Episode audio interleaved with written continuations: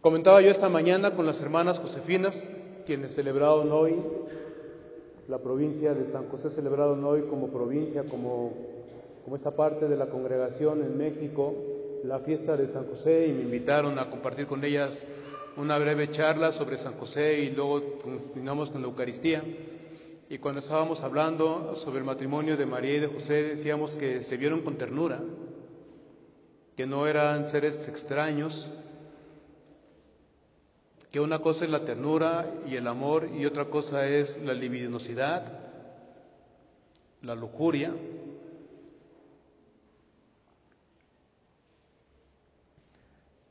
Y a nosotros nos cuesta mucho, por defender la virginidad de María, imaginarnos a María y a José tomarse de las manos, verse con cariño, sonreírse, darse un beso, abrazarse, bailar juntos y decirse palabras románticas, como hace todo el mundo. Y les decía yo a las semanas, muchas veces, siempre, muchas veces le he dicho al Señor Dios, ¿por qué? ¿Por qué el voto de castidad? ¿Por qué me hiciste hacer voto de castidad? Pero cuando abro el Face y me encuentro con esas expresiones de Amoshi, ¿qué Amoshi? Mi amoshito para toda la vida, digo, Señor, ahora entiendo el voto de castidad. Por lo menos ya me salvaste del ridículo. ¿O será que ya tengo 40 años, pero me digo, yo ya pasé por esa edad y por esos sentimientos y creo que no andaba yo con esos espectáculos?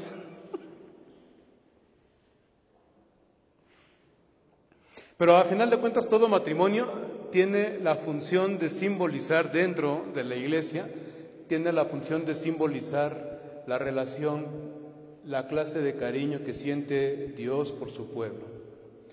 La palabra matrimonio que significa alianza y en el Antiguo Testamento la palabra, la, la fórmula de la alianza, de la relación, del matrimonio entre Dios y su pueblo es esta que hemos escuchado.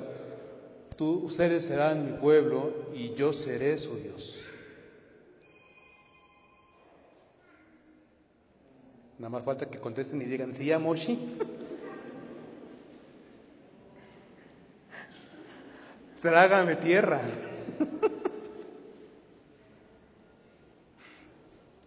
y hemos escuchado esa fórmula de la alianza en la primera lectura. Ustedes serán mi pueblo, yo seré su Dios.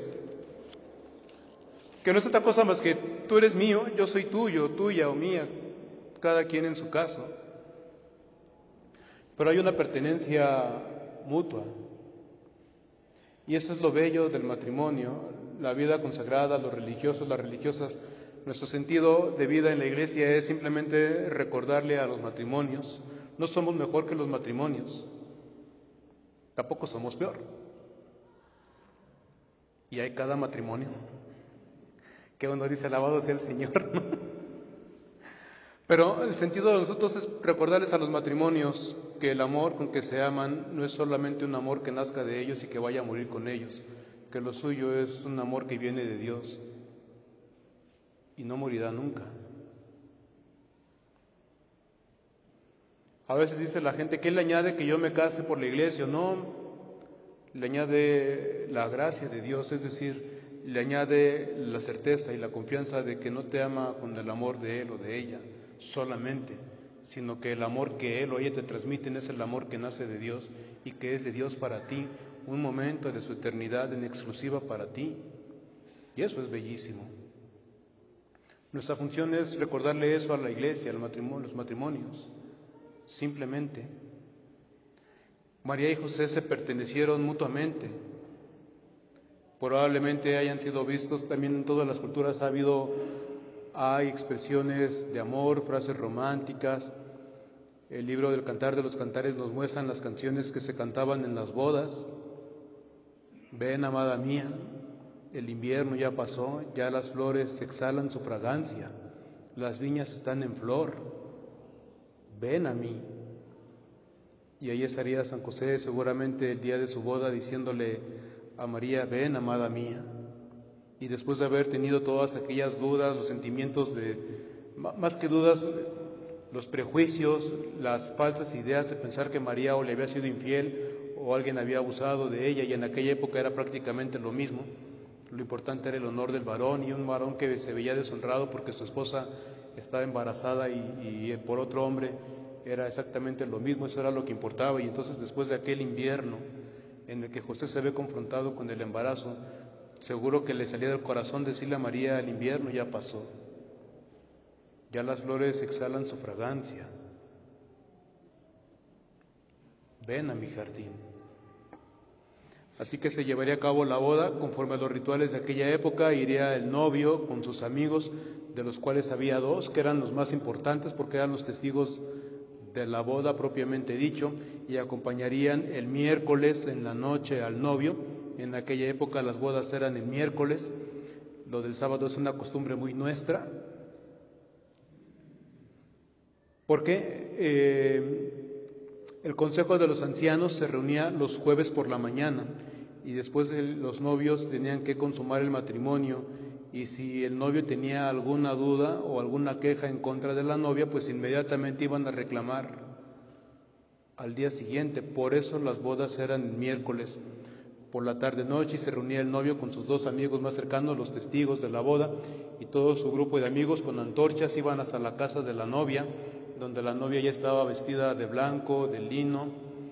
Eh, probablemente en la casa de María habría cierta preocupación, nerviosismo, ansiedad de imaginarse que ella ya estaba notoriamente embarazada y cómo iban a sortear ese momento en el que llegando los novios, el novio con sus amigos, ella con diez amigas suyas, también portando antorchas, salieran a mitad de la noche, a medianoche, a caminar hasta la casa del novio, a llevarla, a entregarla.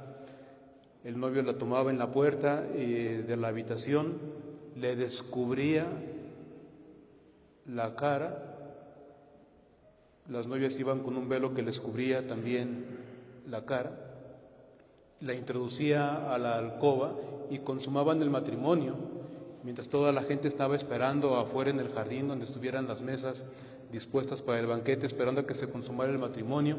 Y después cuando salían los testigos de la boda, los amigos del novio diciendo que ya podía empezar la fiesta era porque ya había sido consumado el matrimonio.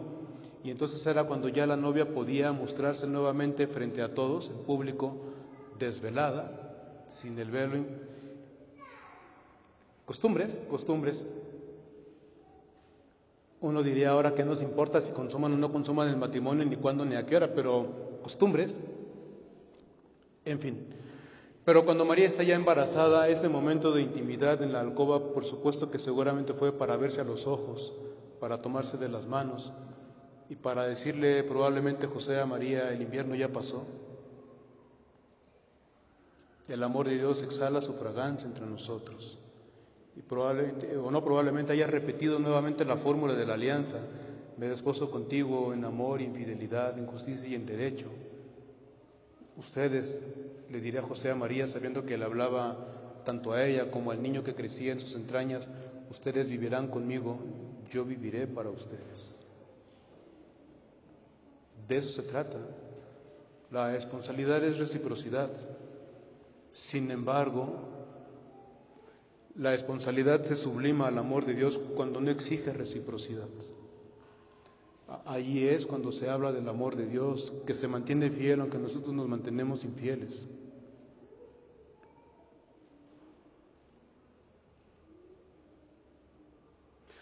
Hay algunos que dirán, es que con tantos escándalos que ha habido como hay en la iglesia actualmente, ¿quién puede creer en la castidad de los sacerdotes? ¿Quién puede creer en la, castidad de los religiosos con tantos escándalos que se saben? Decían los antiguos orientales, cuando el sabio señala la luna, el estúpido se queda mirando el dedo. Nosotros no somos testigos de nuestra propia santidad y quien crea que somos testigos y que presumimos una santidad propia está muy equivocado. La iglesia, la vida consagrada es un signo de la santidad de Dios. No somos signos de nuestra propia santidad. Eso sería soberbia. Somos signos de la santidad del Dios en que creemos y eso es distinto.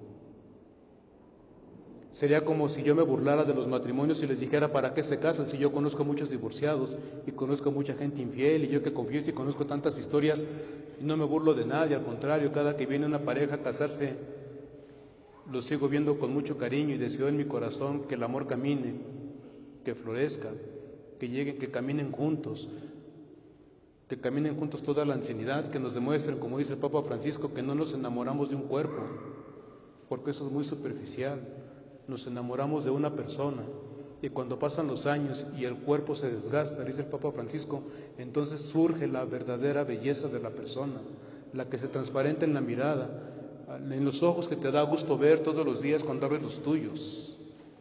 El ojo que ves, decía Antonio Machado, no es ojo porque lo veas, es ojo porque te ve.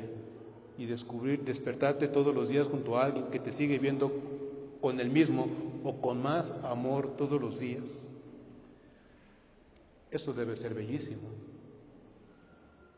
Eso debe ser bellísimo. Que te digan a Moshi, bueno, se lo perdonas.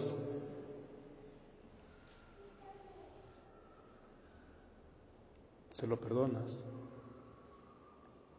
Y si van a hacer el ridículo, lo único bueno del ridículo es que lo hacen juntos. Y si no les da pena decirse a Moshi en público, Ojalá que no les dé pena que la gente se burle de los que creen en el amor para toda la vida. Ojalá que no les dé pena a los hombres que aman a mujeres con hijos que no son suyos. Me decía un joven papá eh, o esposo de una mujer con un hijo que no era de él y me decía, le decía yo, encomiéndate a San José. Y me decía, creo que no lo he hecho mal. Y le digo, me parece muy bien te creo. Después de toda la conversación que tuvimos sobre la familia, le digo, escuchándote te creo, porque que tendrá que estar aquí conmigo es el papá biológico y estás tú, dando la cara por él. Ese sentido de las palabras de Jesús, el grano de trigo no muere. Amar a otro más que a uno mismo. Ese sentido de las palabras de Jesús, el que, el que se ama a sí mismo no se salva. Es decir, el que solamente tiene corazón para sí mismo, el que es egoísta, pues el ególatra, el vanidoso, ese no se salva. El lenguaje del Evangelio dice que se aborrece a sí mismo se salva, pero ese que se aborrece a sí mismo significa el que no tiene miedo de amar a otro más que a sí mismo. Ese se salva. El que antes que ser él mismo prefiere ser el esposo y amar a la esposa. El que antes que ser él mismo prefiere ser padre y amar a los hijos. Ese se salva. El que no prefiere ser él mismo o ella misma, sino ser el hermano, la hermana de su familia, ese se salva. Por eso San José es un ejemplo de santidad para todos. Porque amó a Jesús y amó a María más de lo que se amó a sí mismo. La gente se burló de él y no le importó. Y eso es bellísimo. Es un hombre con H, me decía una vez una señora de aquí mismo, de la parroquia y me explicaba en qué consistía la H.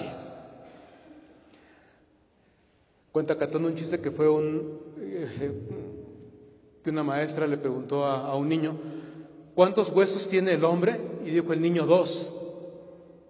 Y le dijo a la maestra, por Dios niño, ¿cómo va a tener nada más dos huesos el hombre? Y dijo el niño, ah, dijo huesos, perdón. Es hombre que se escribe con H de huesos, me dijo la maestra, pero yo interpreto que quiso decir es hombre que se escribe con H de humanidad, porque el que ama a otros más que sí mismo engrandece su humanidad, ensancha el corazón y se hace digno de la salvación.